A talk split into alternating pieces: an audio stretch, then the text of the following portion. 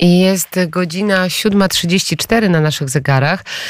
I 31 lipca został wystosowany list otwarty do premiera Mateusza Morawieckiego. Chodzi o przemysł drzewny w Polsce i o tym będziemy teraz rozmawiać z naszym gościem, pan Piotr Poziomski, szef Rady Polskiej Izby Gospodarczej Przemysłu Drzewnego. Dzień dobry, e, panie prezesie.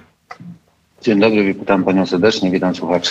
To, co przebija przede wszystkim z tego pisma, z tego listu do premiera Mateusza Morawieckiego, to zagrożenie y, setek przedsiębiorstw i tysięcy miejsc pracy.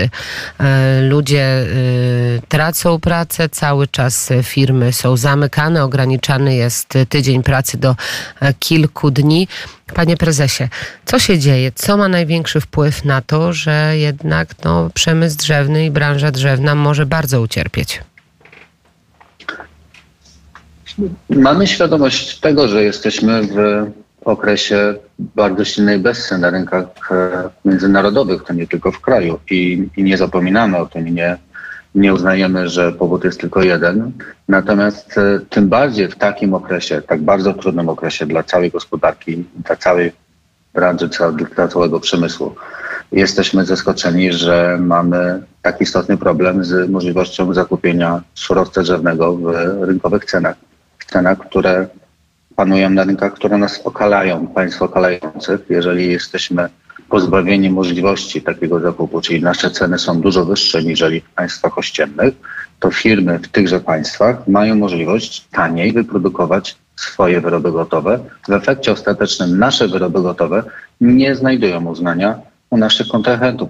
Należy pamiętać, że przemysł drzewny w większości przypadków to jest eksport. My odpowiadamy praktycznie za 40%, e, 40% e, naszej produkcji, przepraszam, to jest, e, to jest eksport. Więc to jest bardzo istotne. Cena surowca drzewnego jest tutaj kluczowa przy koszcie wytworzenia jakichkolwiek wyrobów drewna. Ta cena jest e, najistotniejsza, tak jak pan mówi, bardzo ważna. No i pojawia się mm, najważniejsza chyba firma, y, przedsiębiorstwo państwowe, mówię tutaj oczywiście o lasach państwowych. W państwa piśmie możemy przeczytać, że ten y, surowiec y, wzrósł, mm, cena na ten surowiec wzrosła o 40% w stosunku do ceny z roku ubiegłego. Dlaczego lasy państwowe, jak pan uważa, tak drastycznie podnoszą ceny? Czy to jest polityka rządu, który po prostu mierzy się z recesją, mierzy się z kryzysem, że to jest, y, to jest główny ten element? No bo takie podnoszenie cen jest chyba dosyć nieznane w innych krajach Europy, tym bardziej, że Pan i Państwo informują, że no mamy jedno z najdroższych y, surowców w Europie. Ja również nie znajduję do końca, proszę Państwa, odpowiedzi na to pytanie. Trzeba sobie powiedzieć, sobie powiedzieć jasno, że e, lasy państwowe są w pełni od początku do końca, zresztą od dawien dawna były e, zarządzane rękoma polityków i, i tutaj należy to bardzo dokładnie rozgraniczyć i zrozumieć, że leśnicy to jest jedno, a politycy, którzy nimi zawiadują, to jest e, coś zupełnie drugiego.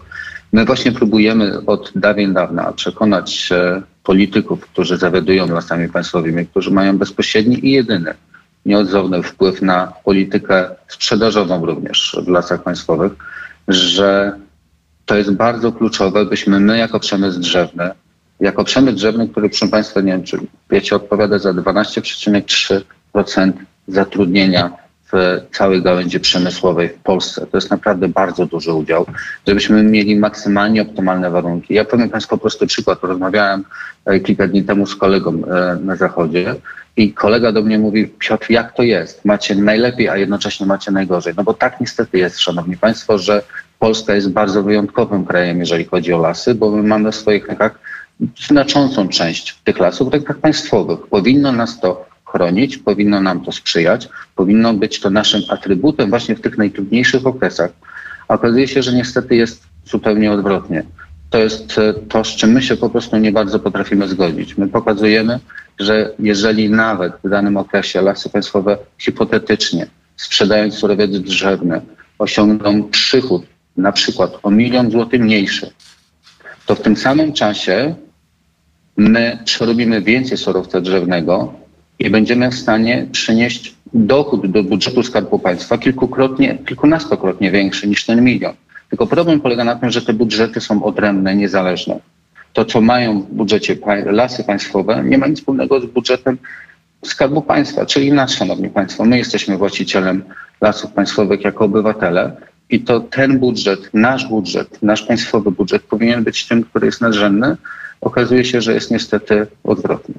Państwo proponują, żeby w takiej sytuacji po prostu ci e, lokalni, państwo, e, polscy przedsiębiorcy byli na tych preferencyjnych warunkach. To jest, rozumiem, ten element, który powinien zostać wdrożony, ale cały czas e, pojawia się informacja o Chinach, tak? Pojawia się informacja o innych krajach, że to tam głównie trafia drewno. Rozumiem, że są pośrednio pośrednicy, którzy startują w tych otwartych przetargach i wykupują drewno i później e, jakby nie ma nadzoru, tak? Co się z tym drewnem dalej dzieje, gdzie ono jedzie i gdzie jest przetwarzane.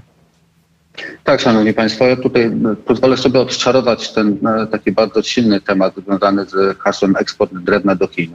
E, wiele się wokół tego już mówiło, wiele się wydarzyło i prawdą jest też to, że niektóre doniesienia medialne, które wskazywały, że to lasy w sposób bezpośredni, lasy państwowe odpowiadają w sposób bezpośredni za eksport drewna do Chin, to nie jest prawdą, bo faktycznie ten eksport bezpośredni z lasów państwowych jest promilowy. On nie ma jakiegokolwiek znaczącego udziału. Niestety prawdą jest to, że lasy bardzo mocno wspierają te wszystkie podmioty gospodarcze, które tego eksportu dokonują. Ja to nazywam eksport w białych rękawiczkach.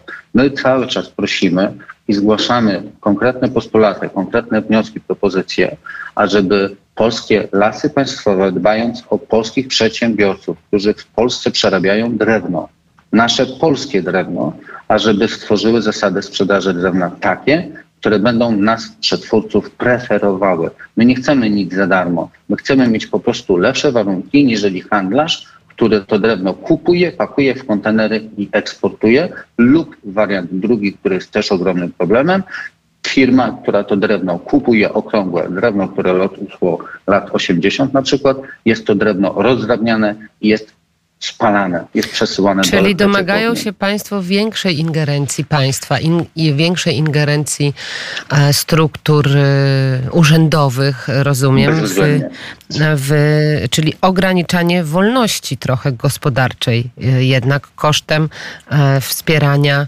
lokalnych polskich przedsiębiorców. Dobrze rozumiem? Nie, nie. Szanowna Pani, tu nie można mówić o ograniczeniu wolności gospodarczej, ponieważ często spotykamy się z opinią pracowników Dyrekcji Generalnej, jedynie Dyrekcji Generalnej Lasów Państwowych, że to jest, e, oni pracują w podmiocie takim jak my, mają wolność rynkowa i tak dalej. Nie możemy mówić o wolności rynkowej, kiedy mówimy o tym, że ktoś jest tylko i wyłącznie zarządcą dobra narodowego, jakie są lasy. Nie możemy mówić o cenie rynkowej, bo to tak samo jakby mówić o cenie rynkowej szklanki na środku pustyni.